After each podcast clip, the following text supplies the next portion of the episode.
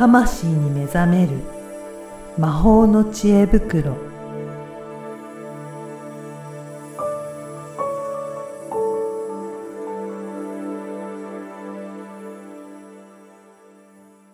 こんにちは、小ラボの岡田です。こんにちは、リアルスピリチュアリスト橋本由美です。ゆみさん、今回もよろしくお願いしますよ。ろしくお願いします。あの、前回、ちょっと次回に、ちょっとお話ししますよっていうところで終わったので、続きが気になってる方もいらっしゃるんじゃないかなと思いますが、ふふふふふぜひちょっと、あの、おさらいからやっていきましょうかね。あ、そうですね。はい。はい。えっ、と、おさらいをすると、うんまあ、お金も何もかんも引き寄せることははい今早くなってるので、うんポンポン寄ってきます。はい。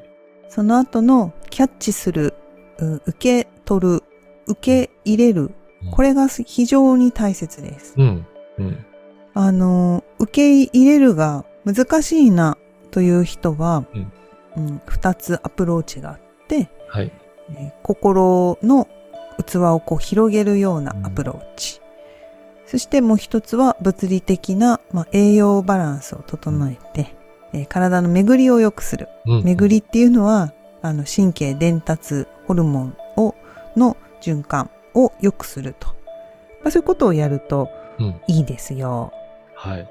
こんな話でした。はいそして、皆さんが成果が出たという金運アップの その方法も なんかあるということも最後の方に前回お話しされてたので気になってるんじゃないかなという方もいらっしゃると思うんですが、はい。はぜひ今回は教えていただけるでしょうかね。はい。はい。で、これがですね、あのー例えばお金がみんな欲しいよね。うん。うん。ね、そうですよね。いくら欲しいですか岡田さん。いくらだろうな例えば、うん、1000万あったらなんかもっといろいろできそうだなとか思いますね。じゃあ岡田さん、今から私銀行に振り込むので、1000万。お振り込んでいいですか？ぜぜひお願いします。本当にいいですか？あ、げ、銀行じゃダメだな。うん。あの、ここに現金実はある1000万あるので、お受け取ってください。取り取りに行って受け取ればいいですか？はい。じゃあ、受け取りに行きます。はい。あ、はいじゃあ岡田さん受け取れる人ですね。おここれは、どういったところがもう今のでわかるんですか？えっとですね、ほとんどの人は、あの、いざ受け取るとなると、はい。え、本当にいいんですか？あ、本当にいい？ねああ、な、ああ、そうですえ、ね。返、返、返さ、返さなきゃダメですよね。あ、いろいろ条件で、ね。はい。そうえ、マジで1000万持ってきたんですか？ああ、確かに。みたいに、なんか躊躇する人が、はい。はい。まあ、ここでね、1000万って人はあんま躊躇しないですけど、はいまあなんか100万とかさ、はい。はい。300万ぐらいとか、はい。人は割と、あとは急に、あの、すなんていうの、あの、サラリーマンで1億欲しいとかいう人とかね。ああ、まあね。例えば、うん、今、岡田さんは、あの、経営者でいらっしゃるから、はい。1000万円ポッと入ってきても、うんまあなんかじゃあ次こう、こう回して、こうして、はいはいこうして、で、まあ、もし返済があればこういう段取りで、みたはいい、なはい。じゃなかねなんいです、か。はい。現実的な数値として、なんか、まあ、あるぐらい、あるでしょ？ね。はい。うん。つまり、1億となるとね、ん全然また途方もない金額って感じるかもしれないですよね。うん。つまり、自分が扱える範囲じゃ、を超えると、人って受け取りにくくなるんですよ。受け取れないんですよ。そう。うん、うん。確岡か田さんにとって1000万はリアルだから、に。うん。そして返せって言われても、返せる金額だから、はい躊躇なく多分、はいって言うけど、はい。なんか、そうか。そうそうなるけど、普通の例えばね、あの、主婦とかで。主婦とかね、会社員やってやっててたりと給かして。給料だけとかってなると、また状況は違うかもしれないですね。違いますよ。多分うん20代ね、真ん中とか、うん30代前半とかうん。で、まあ人によるけど、まあ普通、ね多分1000万も貯金その頃ってないと思うんですよね。うんうんうんで、それで1000万もらえるって言ったら、なんか、どうしようってなる。ね、どうしよう、どうしようっていうかね、何に使ったらいいんだろうみたいな。まずそこからですね。そうそうはい。はい。まあよく宝くじも当たると9割ぐらいだったかな？何割だったか忘れちゃったけど、あの、かなりの確率で自己破産されるっていう。いや、本当にうん日常とかけ離れた金額がいきなり入ってくるから、それは結構混乱するっていうこともあるんですかね。そうなんですよね。なんかね、使い方がわからないっはあ、はい。ていう、結局その、なんだろう、なんかうまい話が来て、うんまあね、棚からぼたもちだから別に投資をしようが、はい。何を買おうが、痛くも痒くもないわけじゃないそうですよね。うん。でも、と、例えばね、投資だったら知らない人が投資に手をね、出して、お金があるからって投資してうまくいくかって、そういうことではうん。ないじゃないですか。そうですね。でもなんかこう、ね、あとは税金で取られたりとかさ、まうんあ、なんかその、いろいろ知らない世界でお金が、なんか、思ったよより減っていくみたいな、うんうん まあでもそういうのとかもあるんだと思うんですけど、まあ、あの、まあデータでちゃ多分調べれば出てきますよ。あの、かなりの確率で、うん。えー自己破産とか、あとはなんか、そのトラブルにん。なるっていう話があるんですね。はい。ねまあちょっとその話は置いといて、うん。何が言いたかったかっていうと、みんなお金は欲しいんだけど、現実的にどれぐらい受け取れるかっていうのをみんな、みんなというか多くの方はあまり気にしていない。ここをちゃんと、ちゃんと理解すると本当にお金が来ます。おーあ、じゃあ、皆さん漠然とお金が欲しいと思ってるだけで、うん。具体的にこういうふうにして欲しいっていうところまでは、なかなか考えられてないっていうことなんですかね。うん。あと、やっぱりね、自分が人生の中で扱ってきたお金の額ってあると思うんですよね。大きな会社にいる人は、うん何億、何兆っていう桁を見ても、すぐ、はいあ何億だな、はい。読めるけど、はい。サラリーマンだったらいきなりなんか、100万超えた丸の桁を見たときに、これいくらの1、10、100千数えていっちゃうっていう。な、なるじゃないですか。はい とか、あと、ほら、例えば身近だと、食べる、えー行くお店？うん。ご飯屋さん？はい。お洋服屋さん？靴屋さん？うん。うん、なんか、まあみんなね、かけたいところお金って違うと思うんだけど、やっぱその、あの、感覚がないと、はい。うーん、なんかね、漠然と、急に漠然とする。うんっていうのがあって、この間ちょうど、あの、ちょっと、お知り合いの方とお話をしていた時に、まあなんかその人は小物はすごく好きで、あの、すごくいいものを持っていて、はい。ただなんかお洋服にはあんまりね、お金をかけないっていうかね、あんまり興味がないみたいな。うん。なんかそういう方で。で、なんかこう、でもいい格好もうそのうちしたいわ、みたいなね。うんではじゃあ、例えば具体的にどれぐらいの服うん。例えばいくらぐらいカットソーいくらぐらいとか。どれぐらいのお洋服とか、どんなブランドがいいとか、あるんですか？って言ったら、だいたい1万円から10万円ぐらいの服って言われて、うんちょ、え？ってなって。もう、あの、まあ、お洋服を私は好きで、いろいろ見たりはい。するからうん、だいたい相場ってあるわけですよはね。い。はい。あの、そのターゲット層とはい。ブランド設定によって、同じワンピースでも、うん。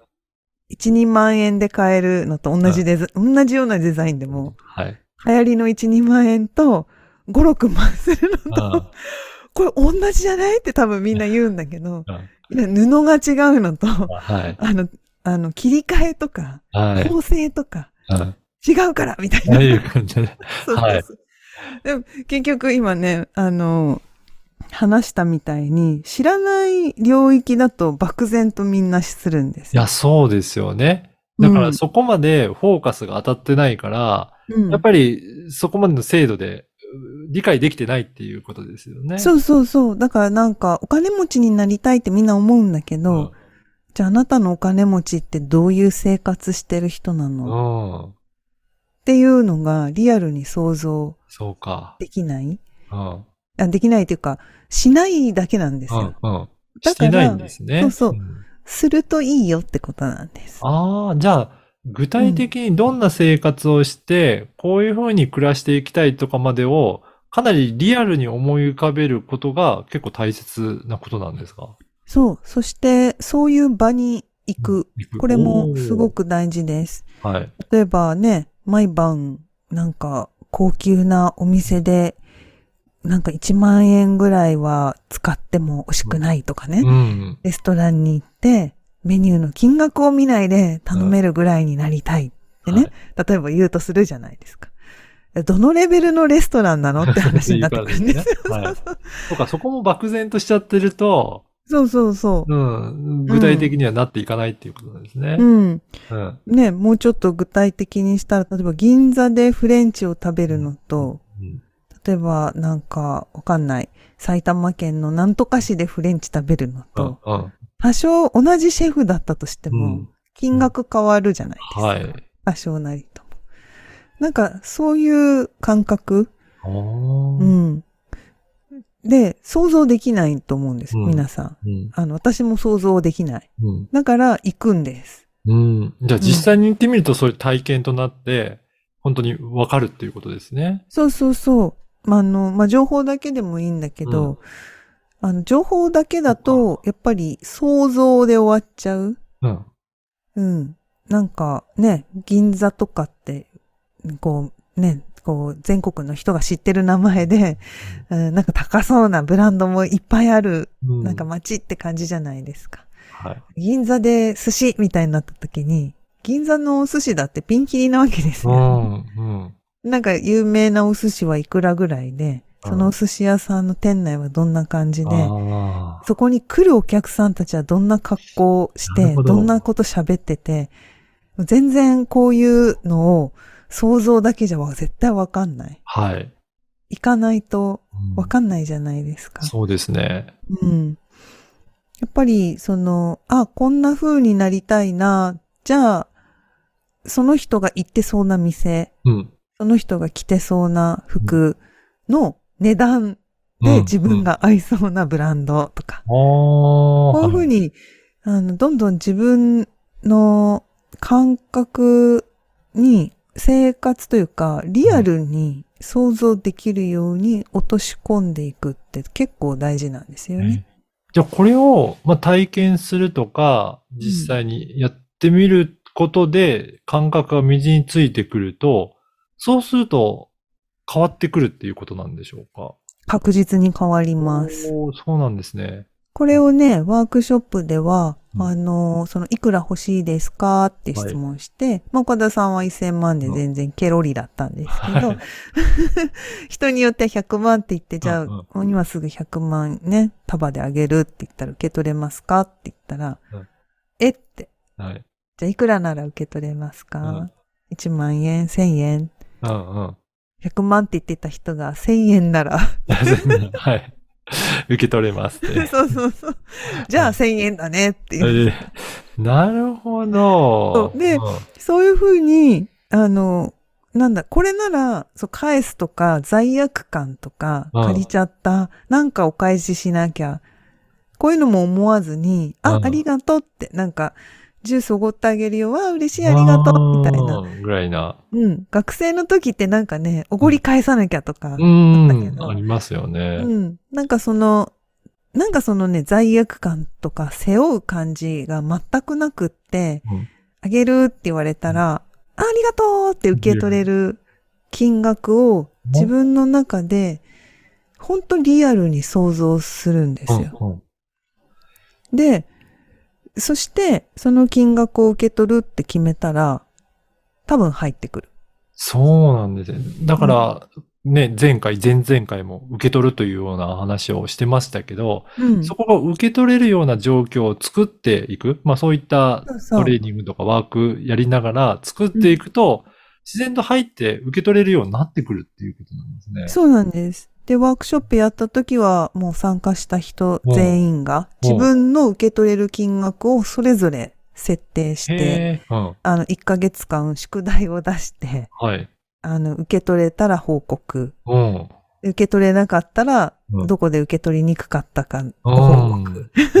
っていうのをもうすっごい細かくやってったら、あの、お金で来る人もいれば、あそれ相当の、例えば金券とかね。へなんかえ。あの、ちょっと違う形で来る人もいたんだけど、でも、確実にその金額が、に近いものが手に入ったうん。いと。や、うんこれ体、験をしました。めちゃくちゃすごい方法ですね。いや、本当なんですよ。ほんす、めちゃくちゃすごい方法で、うんで、私もそれを地味にちっちゃくやってたんですよ。うんで、いきなり大きく稼ぐと、大きく崩れます。うん。あの、大きく稼いでも、その感覚がもう腑に落ちてる人は大丈夫なんだけど、きあの、さっきのう宝くじが。当たったみたいに、うんす自分の想像を超え、扱えない量が手に入ると、その、食べられない野菜ね、量の野菜もらっても食べ尽くせないのと一緒で、使い切れないお金が入ると、はい。何かしらでそれを出すっていう作用が働いて、病気をするとうか、ん。うん何かを失うとか、なんかそういう形に出ることっていうのは、これ昔の人も結構そういうのはやっぱ言っててですね、うん。よくうちの祖母なんかは自分の器に見合う金額じゃないと病気するなんてうん。言ってましたけど、まさにそういうことが本当に起きちゃうんですよね。うん徐々に徐々に自分の器も広げつつ、その感覚が広がっていけば、そこに見合ったお金も入ってくるっていうことになる。そうなんです。そうなんです。そうなんです。で、そこを広げるのがやっぱり自分の価値観を広げていくっうんていうことなので、はい。あの、うん身近なところからなんか変えていく。例えば、食べるのが好きな人だったら、うんうんこんな金額ランチに使ってとかうん思わずに、はい。えーまあ許容範囲、うん。自分が受け取れ、許容できる範囲でもちょっと背伸びうん。するぐらいを、うんコンスタントに広げていくと、うんだんだん本当にね、うあの受け、受け皿が広がるんですよ。ですね。じゃあぜひ皆さんも少しずつ背伸びをしながらその感覚に慣れていくと、その器が徐々に広がっていくので、ぜひ試していただけるといいですね。いや、これはね、本当に、本当に、ため、あの、みん、あの、や、ちゃんとやった人は、あはいちゃんと適切にやった人は、は確実にお金入ってきてますから。うん。いや、ぜひ皆さんもやっていただいて、その報告をぜひね、あの、ねしていただけるとい嬉しいですね。嬉しいですね。あの、皆さんからの報告をお待ちしておりますので。お待ちしておりまます。す。はい、お願いしなんます。かね、うん。これ、ゆみさんが言うようにやったけど、手に入りませんでしうんたうんっていう人が出てきそうなので、うん一応言っておくと、はい。手に入らなかった場合は、ちゃんと自分の感覚に聞いてくださいね。うん本当にしっくりきてるかはい。どうか。ここ大事です。ここが大事なんですね。そうそう、ここが本当に大事。はい。こう、これをね、てかそこに気づけない人が、は、うんうんもう自分に投資をしてうんサプリを飲むといいです。ああそうですね。そうすると感覚も磨いて、より感性も上がっていくから、そう、結こ局こから本当に始める、のいいいいですよね。うん。いや、はい本当にね、このホルモンのバランスが整うと、生涯年収変わりますからね。うん。ぜひぜひ、ぜひぜひやってみてください。試していただければと思います。ははいい。ゆみさん、今回もありがとうございました。はい、ありがとうございました。